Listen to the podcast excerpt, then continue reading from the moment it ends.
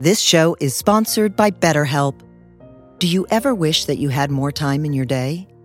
What would you do with an extra hour all to yourself? Would you go for a run? Take a nap? Read a book? The possibilities are endless. Therapy can help you find what matters to you so that you can do more of it. It's a great way to increase self awareness, deal with overthinking, alter negative behaviors, and more. If you're thinking of starting therapy, give BetterHelp a try. It's entirely online and designed to be convenient, flexible, and suited to your schedule. Learn to make time for what makes you happy with BetterHelp. Visit betterhelp.com slash heartwisdom today to get 10% off your first month. That's BetterHelp, H-E-L-P dot com slash heartwisdom.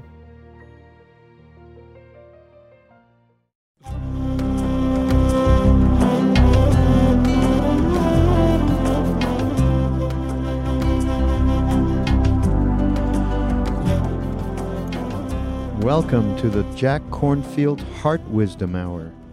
We are delighted to share with you Jack's innate common sense wisdom and his clear, open heart. If you are interested in supporting Jack's podcast, go to BeHereNowNetwork.com slash Jack. And I would suggest some words for us. Wonder, mystery, awe, gratitude. Let me read you a poem from Mary Oliver, one of our great Dharma poet laureates. This morning, two mockingbirds in the green field were spinning and tossing the white ribbons of their songs into the air, and I had nothing better to do than listen. I mean this seriously. In Greece, a long time ago, an old couple opened their door to two strangers who were, it soon appeared, not men at all, but gods. It's my favorite story how the old couple had almost nothing to give, but their willingness to be attentive. And for this alone, the gods loved them and blessed them when they rose out of their mortal bodies like a million particles of water from a fountain, the light swept into all the corners of the cottage. And the old couple, shaken with understanding, bowed down. But still they asked for nothing but the difficult life which they had already. And the gods smiled as they vanished, clapping their great wings. Whatever it was I was supposed to be this morning, whatever it was I said I would be doing, I was standing at the edge of the field. I was hurrying through my own soul, opening the doors. I was leaning out. I was listening. And of course, she writes about that story, I think it's from Ovid, of Baucis and Philemon, the two in that cottage, and how they were blessed in a different way by the gods. But they were blessed because they gave this extraordinary gift. The gods apparently had gone to many other houses. You know how these myths work, and kind of in the form of asking for food, asking for some something to be taken care of and they were turned away. And then finally at this door this old couple welcomed them.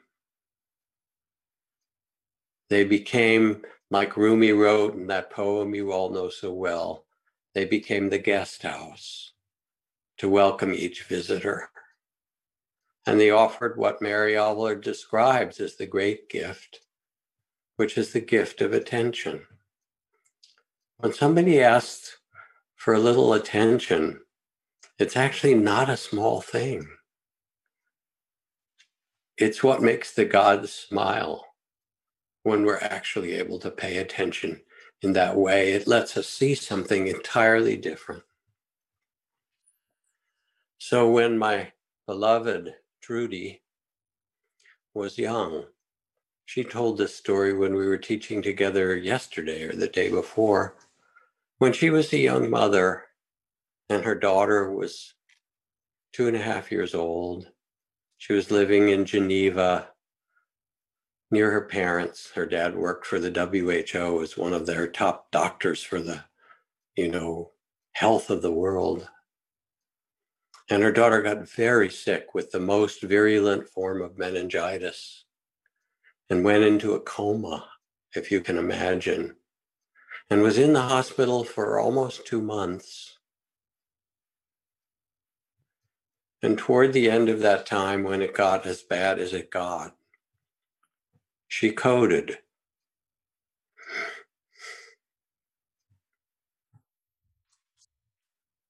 Which simply means that everybody has to rush to the side of that person because they're not sure they'll make it.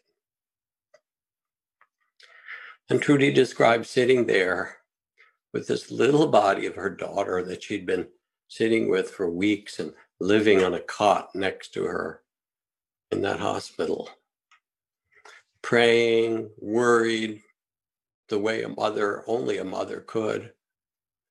She said, and I saw all these people, the nurses and the doctors and the people trying to put needles into her tiny little veins. And then all of a sudden, she said, the room filled with light, like that cottage. She said, and I, who never really thought about God or what God was, she said, I saw God.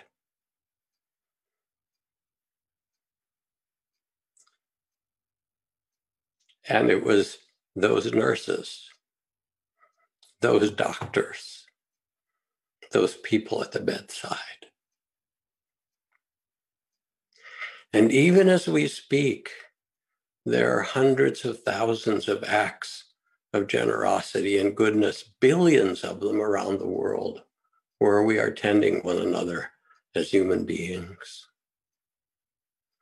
And as a monk, every morning when we would come into the Dharma hall, still in the dark before dawn and light candles and do our morning chanting. Part of the chants were a blessing chant of thanks and gratitude for the food we had, for the garments we were given to wear, for the shelter of our place, for the community around us, that we might remember every day this gratitude. And then we might then set our intention and dedicate ourselves from all that's been given. And part of these chants were really a reflection, the sense that we are part of a deeper order of things.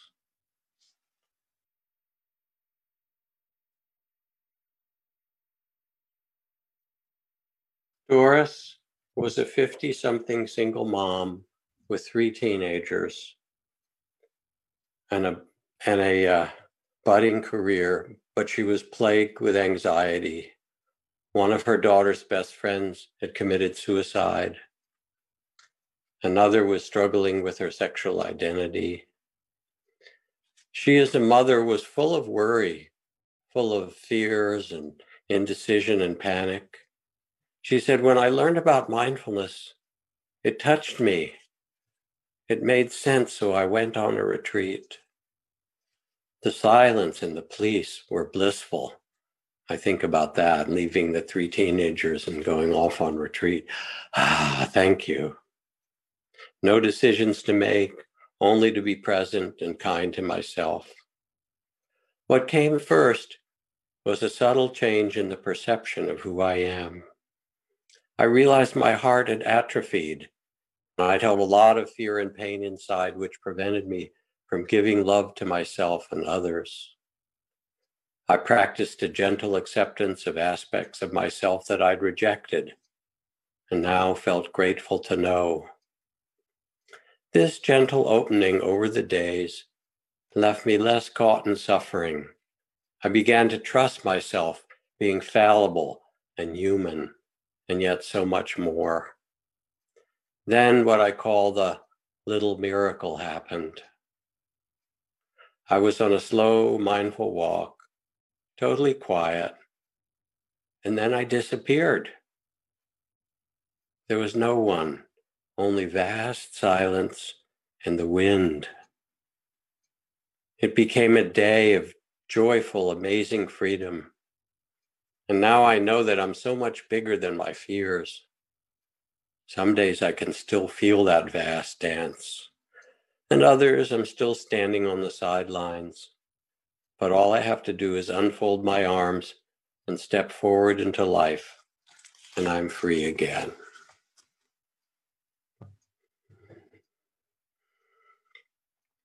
In a moment, we can shift our identity and step out of what's called the body of fear. We can release what we've carried when we were, as we can be, so loyal to our suffering and become something bigger.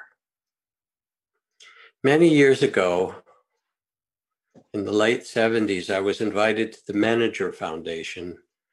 And one portion of Menninger Foundation was a group that was studying altered consciousness and weird things. And of course, they invited me. You know, that's how it works. Um, and it was all the meditation people and the shamans and that sort of thing. And we had our conference and sharing and all, all the things that you would expect in that sort of a gathering. And then one of the people who was there was a man named Mad Bear. And Mad Bear was an Iroquois medicine man. And we were each invited to give teachings. I gave some bit of a talk and guided meditation. And Mad Bear said, I can't give teachings in here. Come with me. And he led us out the door to the outdoors of Kansas. Huge skies and fields of corn, of course, but vast vistas. And we stood there in a sort of a circle, a rough circle in the fields nearby. And then he began to make a prayer. And my gosh, he went on for a long time, that prayer. I kept thinking, when is he going to finish? He's praying and praying. And it went on and on. It went on for like 45 minutes. And as I stayed with it and listened, I began to feel something so different. It wasn't a prayer, it was his gratitude for the people and the animals and the plants and the insects and the creatures of the sky and the sea and the air and the water, the fire and the earth, and all their joyful exertions that bless us every day. And he gave gratitude to the care and labor of a thousand generations of ancestors and elders that came before us on that land and other lands in the earth. And gratitude for our safety and well being and whatever health we have, and gratitude for our friends and family and community. And then he got very particular and he went down to the earth. Gratitude for Mother Earth for holding us so we don't fly off into space. Gratitude for that which lives in Mother Earth, for the web of life under the soil, the worms and the rhizomes, you know, and the wood wide web of the trees sending their sugar to their offspring and to the other trees, which we now know about. And gratitude to the birds. Oh, he did the little birds first, you know, that would come. And then he did the great birds the gratitude for the animals of that land, for the buffalo that were still there in our imagination, even when we couldn't see them. Gratitude for the clouds and the sunlight. And by the time he was done, it was as if he'd done this long practice of loving kindness and mindfulness and mystery of this earth. And we all went back inside, slightly stoned and happier than when we'd walked out. and connected with one another. The unseen world. My dear friend Sylvia Boorstein, colleague at Spirit Rock, said that her main practice at one point had become just saying thank you to whatever arose. Thank you. Thank you, like the poet says, thank you, dark though it is. And I sat with her as she told me that. And I challenged her. And I said, Thank you to everything. She said, Yes. I said, Sylvia, how about the Holocaust? Because she had lost family in the Holocaust. She got very quiet. She looked up and she said, No, thank you. And there was something wise in that. It even had a thank you there. Your gratitude grows. In Tibet, in Vajrayana practice, you pray for suffering. Grant that I may have enough suffering that my cold or defended or frightened or shamed or grieving heart can become the great heart of compassion. Gratitude for our tears, a kind of humility and grace. I think about the movie of John Lewis, the great elder who recently passed, who worked for tirelessly for racial justice. And he called it, the movie was the title, he called it Good Trouble. And I think that's what the Tibetans pray for. May I be given good trouble. And I found when I sat last week, as I do each time and get quieter, that my own personal tears became, after a while, what's called the tears of the way. Not the tears because we've had our own personal griefs and losses, which I have had, and so have you, but the tears that connect us. And so there, there I was. I have a tiny little writer's cottage up in the hidden up in the trees above Spirit Rock. Fortunately, has a heater and running water, so I can kind of stay there. And it was wonderful to be there. And my mind started to get a little bit quiet. And I got a bit more aware. And as I would get quiet, I would also see my personality kick in. And when I was first in the Peace Corps, learning um, getting prepared to work on these tropical medical teams in the Mekong River Valley. Um, they gave gave all of us a, a Thai name, a name in Thai, as I was learning to speak Thai. And these teachers looked at me, and they just they called me Mister Doing, because I was always doing something and playing. And so there I was sitting, feeling loving kindness and vastness, and my mind would kick in, and it had ideas and plans and things that I'm going to do. And I'm on these boards and I, you know, I'm working for um, immigrant rights and I'm a board on this huge climate change thing. And I'm involved in a, you know, a project that's trying to change the way technology is, you know, working in a healthy way and all these kind of things, Mr. Doing. And then I just had to say, oh, there he is. There's Jack, you know, kind of bow and say, yeah, he's done some pretty good things but that's not who I really am. But it's nice. I get this incarnation. It's actually a pretty blessed one. I get to do some good things. But I need to hold it all. And as I let myself quiet, then actually deeper tears came, and they weren't about me. They were the friends whose child died of a overdose, you know.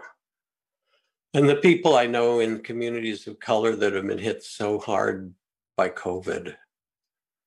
Um, and the tears for the loss, you know, of the rainforests.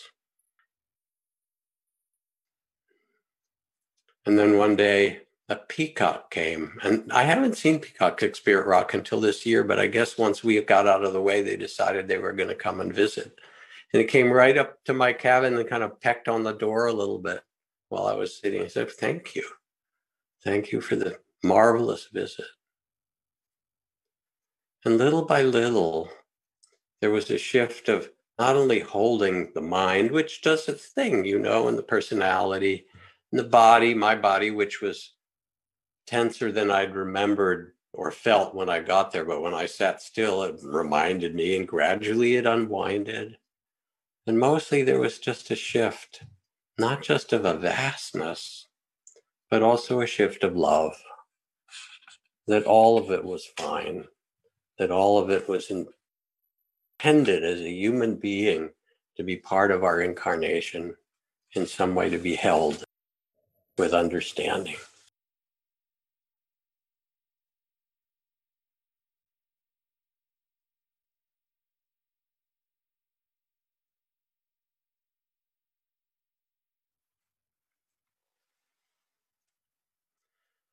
Dear friends, the Buddhist texts begin, O nobly born, you who are the sons and daughters of the awakened ones. Do not forget who you really are. Do not forget your true nature. And so we have these practices. You have them, I have them, we share them. And they open us to our true nature. They open the heart to hold the entire world mindful, loving awareness and compassion. And of course, the all these studies, the 8,000 papers and studies from the neuroscientists of the last few decades on these trainings, they explain, as my friend Dan Siegel, neuroscientist, called it, that one of the gifts is expanding the window of tolerance. Like Rumi's guest house again, learning to teach, teach, sorry, learning to treat each guest honorably, to receive what life offers us with some sense of gratitude. Here's the deal you got a human incarnation like me.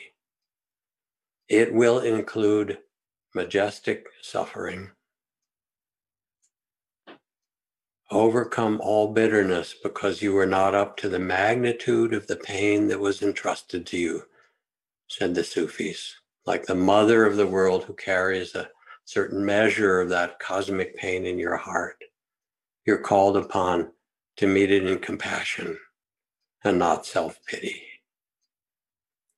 And it has to be this way. If there's birth, there has to be death if there's light, there is also dark. If there's a beginning, there's an end. If there's gain, there's loss. This is called duality. This is incarnation, pleasure and pain, joy and sorrow, praise and blame. It's what we are. It's what manifests out of nothing into a world of form and emptiness. Trouble? Somebody asked Zorba. Life is trouble, he said. This is the first noble truth of the Buddha. You can't avoid suffering. This is dukkha, this is suffering. But suffering is not the end of the story.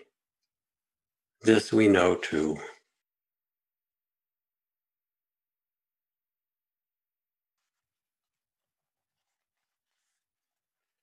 The man was my age, but looked many years older. He was an Army veteran. He was also homeless, cold, and hungry. I could see he tried to wash up before coming to the social services department to ask for help. His face and hands were clean, but his clothes were filthy. Though he claimed not to have had any alcohol that day, the smell of it seeped from his pores. I wanted to get him into rehab and I asked if he was ready to come in off the streets. No, ma'am, he said. All I'd like is a few dollars, some bus tickets. If I can get sober enough, they'll let me into the shelter across town. That shelter had 50 beds, cots really. The homeless were admitted at night and forced out at dawn to eat breakfast at a nearby charity. 50 beds and nearly a thousand homeless just in this part of the city. Winters here in Northern California mean cold, rain, and mud. Even though this man and many like him slept under bridges to keep dry, the dampness penetrated everything. His clothes and the bedroll he placed on the floor, floor smelled moldy. The pages of the book he carried were swollen. I asked him how many times he had tried rehab.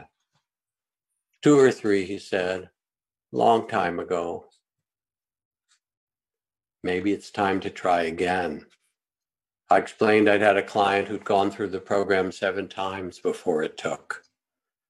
Beside, I said, we're months away from warmer weather. What else have you got going on? I watched his face as he considered my offer. I thought I saw a flicker of hope in his eyes, followed by a shadow of doubt. He'd tried Bahar before. It had been hard, impossibly hard, so he was living on the streets. Finally, he lifted his head and looked at me. I reached for the phone. Shall I? I asked. He barely nodded yes. And an hour later, I hand him, handed him over to a recovering alcoholic, also a veteran, who would drive him to one of the best rehab facilities in the county. Come visit me when you graduate, I said as they left. I barely recognized the man when he came into my office six months later, so tall and handsome, smelling like the outdoors, and holding a huge bouquet of flowers.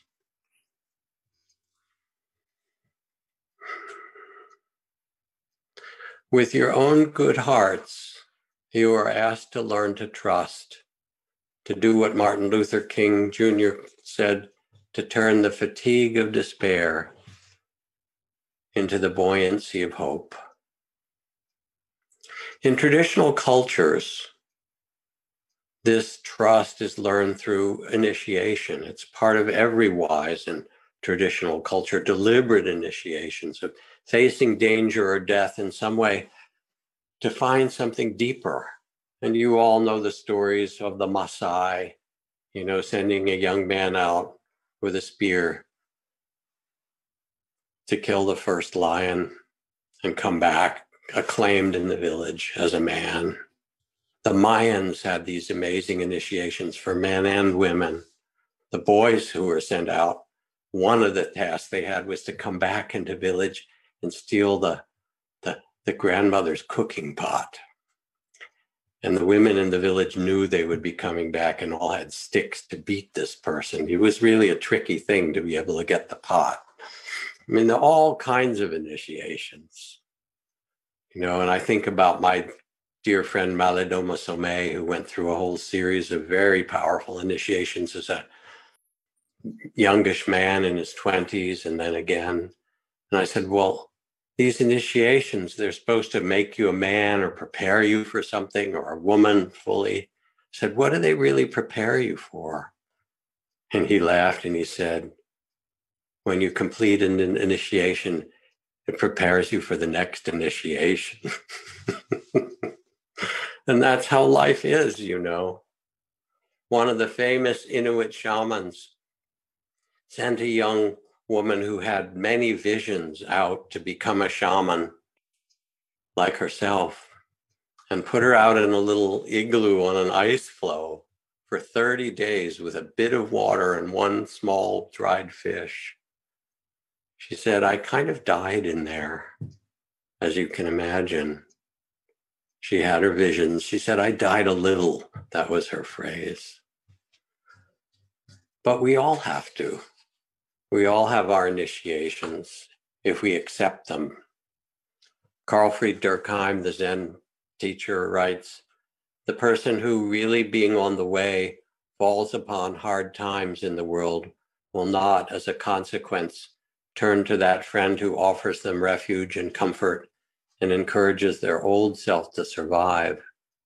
Rather, they will seek out someone who will faithfully and inexorably help them to risk themselves so that they may endure the difficulty and pass courageously through it. Only to the extent that a person exposes themselves over and over again to annihilation can that which is indestructible be found within them. In this daring lies dignity and the spirit of true awakening.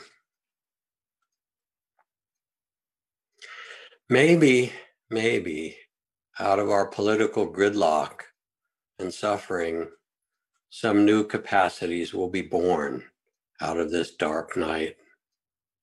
Maybe we'll move from independence to interdependence, from self centeredness to thanksgiving.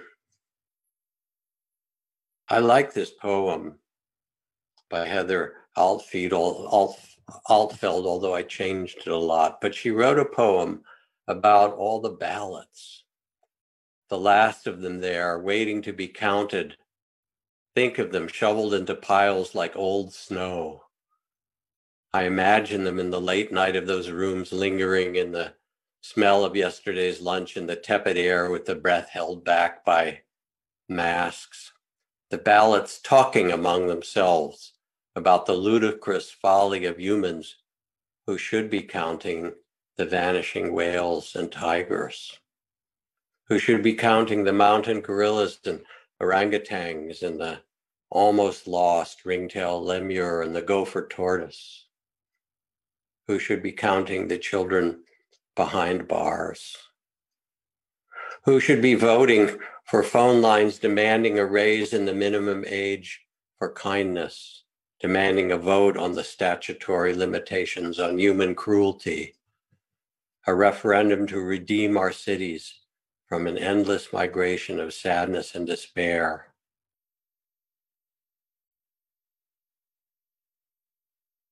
Call it now, she ends.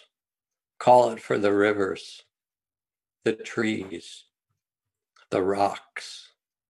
Call it for the rain, who knows far better than we how to become a fierce and gentle blessing. Vote for the goodness touching us all. Reflect for a moment as you listen. When did you find trust?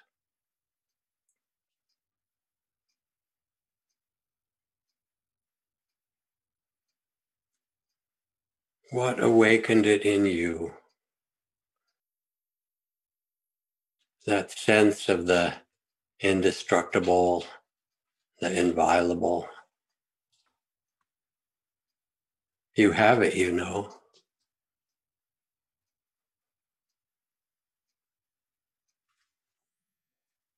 When did you find trust?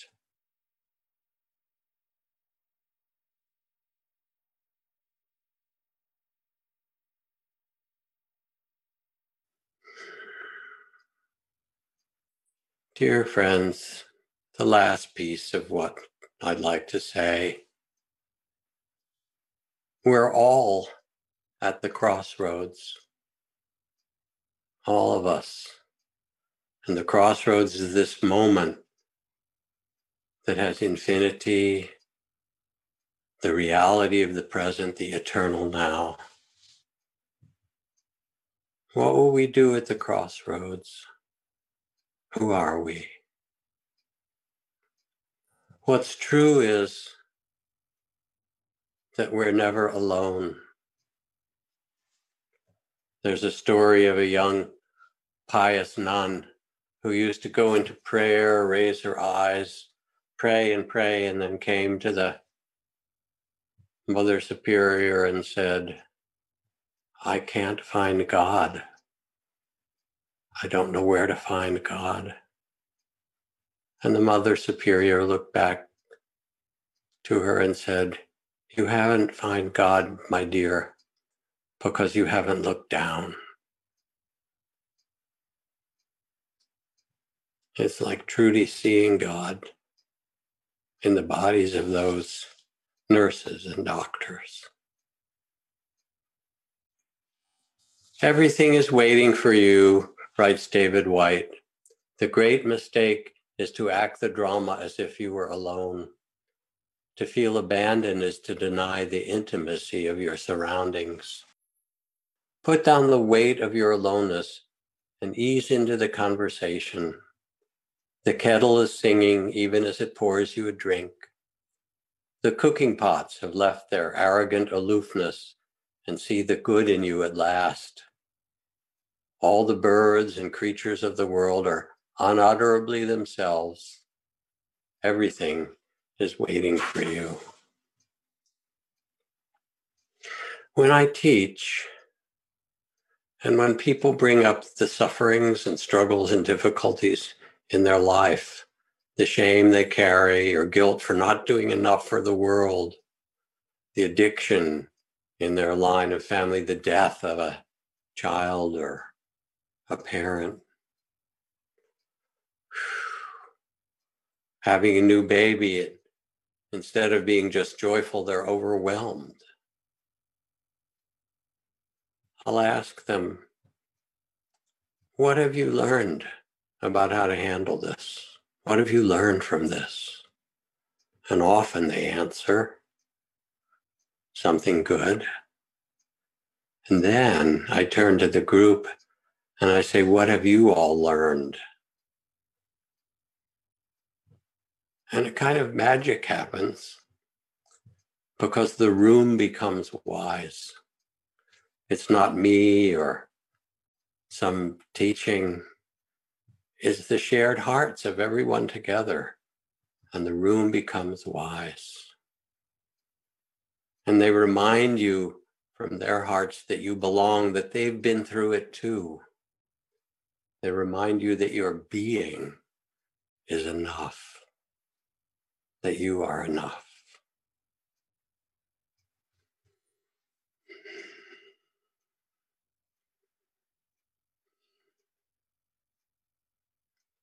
We've been training for this difficult time for many years, you know. There'll be more difficult times as there have been. But we've been training to do this. And as human beings, we've been training for thousands of generations through pandemics and earthquakes and floods and difficulties and hurricanes and cyclones and loss. We've been training. And I love the story of Thomas Merton when he went on his last pilgrimage, which was to India and Southeast Asia, to the lands of the Buddha, when he met with the Dalai Lama and various other sages.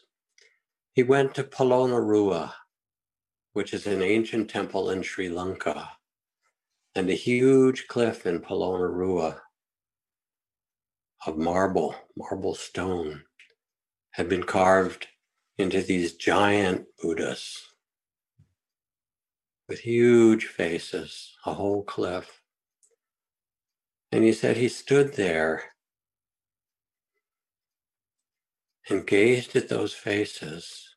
And to him, it was the most moving work of art he'd ever seen because in those eyes, in those faces represented bringing alive, he saw the eyes of infinite compassion and a wise heart that rejected nothing, that understood it all, and whose response was emptiness, vastness, and boundless compassion the words of the Buddha. There are those who discover they can leave behind destructive reactions and become patient as the earth, unmoved by fires of anger or fear, unshaken as a pillar, unperturbed as a clear and quiet pool. This is who you are. I like to say, go look in the mirror. You look in the mirror and you notice you've aged. Remember how I teach about this? I do it myself. Losing fur in some places, getting extra fur in other places. sagging and wrinkling in some ways, you know, as my dear beloved friend Wes, the Dharma teacher and, you know, comment, com, comic commentator on life says, the hard parts become soft and the soft parts become hard, you know, and all these weird things of aging happens. It's just how it is. But there's a strange thing as you look in the mirror. And that is that you don't necessarily feel much older. You know that? Like there's the body aging, but actually, I don't feel that. So common. And that's because it's only the body that's aged. In that moment of gazing in the mirror, you are becoming the one who knows what Ajahn Chah called the witnessing, the loving awareness, the mindful loving awareness itself that steps out of identity with the body and rests in the vastness of consciousness and says, hmm, it's getting a bit older, that body, isn't it? Just how it happens. And there's an understanding. In that moment, you become like the Buddha, you become the awakened one who sees with the eyes of understanding and compassion. You become grateful as you open. Gratitude, mercy, when you look with mindful, loving awareness. A mysterious love for it all, the whole of human incarnation. The full catastrophe, as Zorba said. Yes, he had it all and he danced and he loved it. And when a baby's born, we all go, ooh, baby, baby, and hold it. And, you know, that new baby smell and that incredible feeling of this little being that's just popped out of good heavens, her or his mother's body and become, here I am, another human being on the planet. Amazing. There's so much love for babies that come in, we have. And when someone is ready to die, and we're fortunate enough to be with them, we hold their hand as they're ready to pass as a gesture of the only thing that matters, a gesture of love. We start with love, we end with love. In fact, that's what we what you are. It is who you really are. You are loving awareness itself. So take time to be quiet in this little holiday as best you can. Walk in nature, sit, meditate, do your loving kindness or your compassion or whatever practice. It is the sweet oil that eases the hinge to the gate into the garden inside. You can always go there, says the poet. Trust your good hearts, you know. It doesn't take very long, just a minute or two, to get quiet and listen. And when you do, it's called a sobat. The Sufis call it a dialogue with the heart. When you ask, the heart will answer.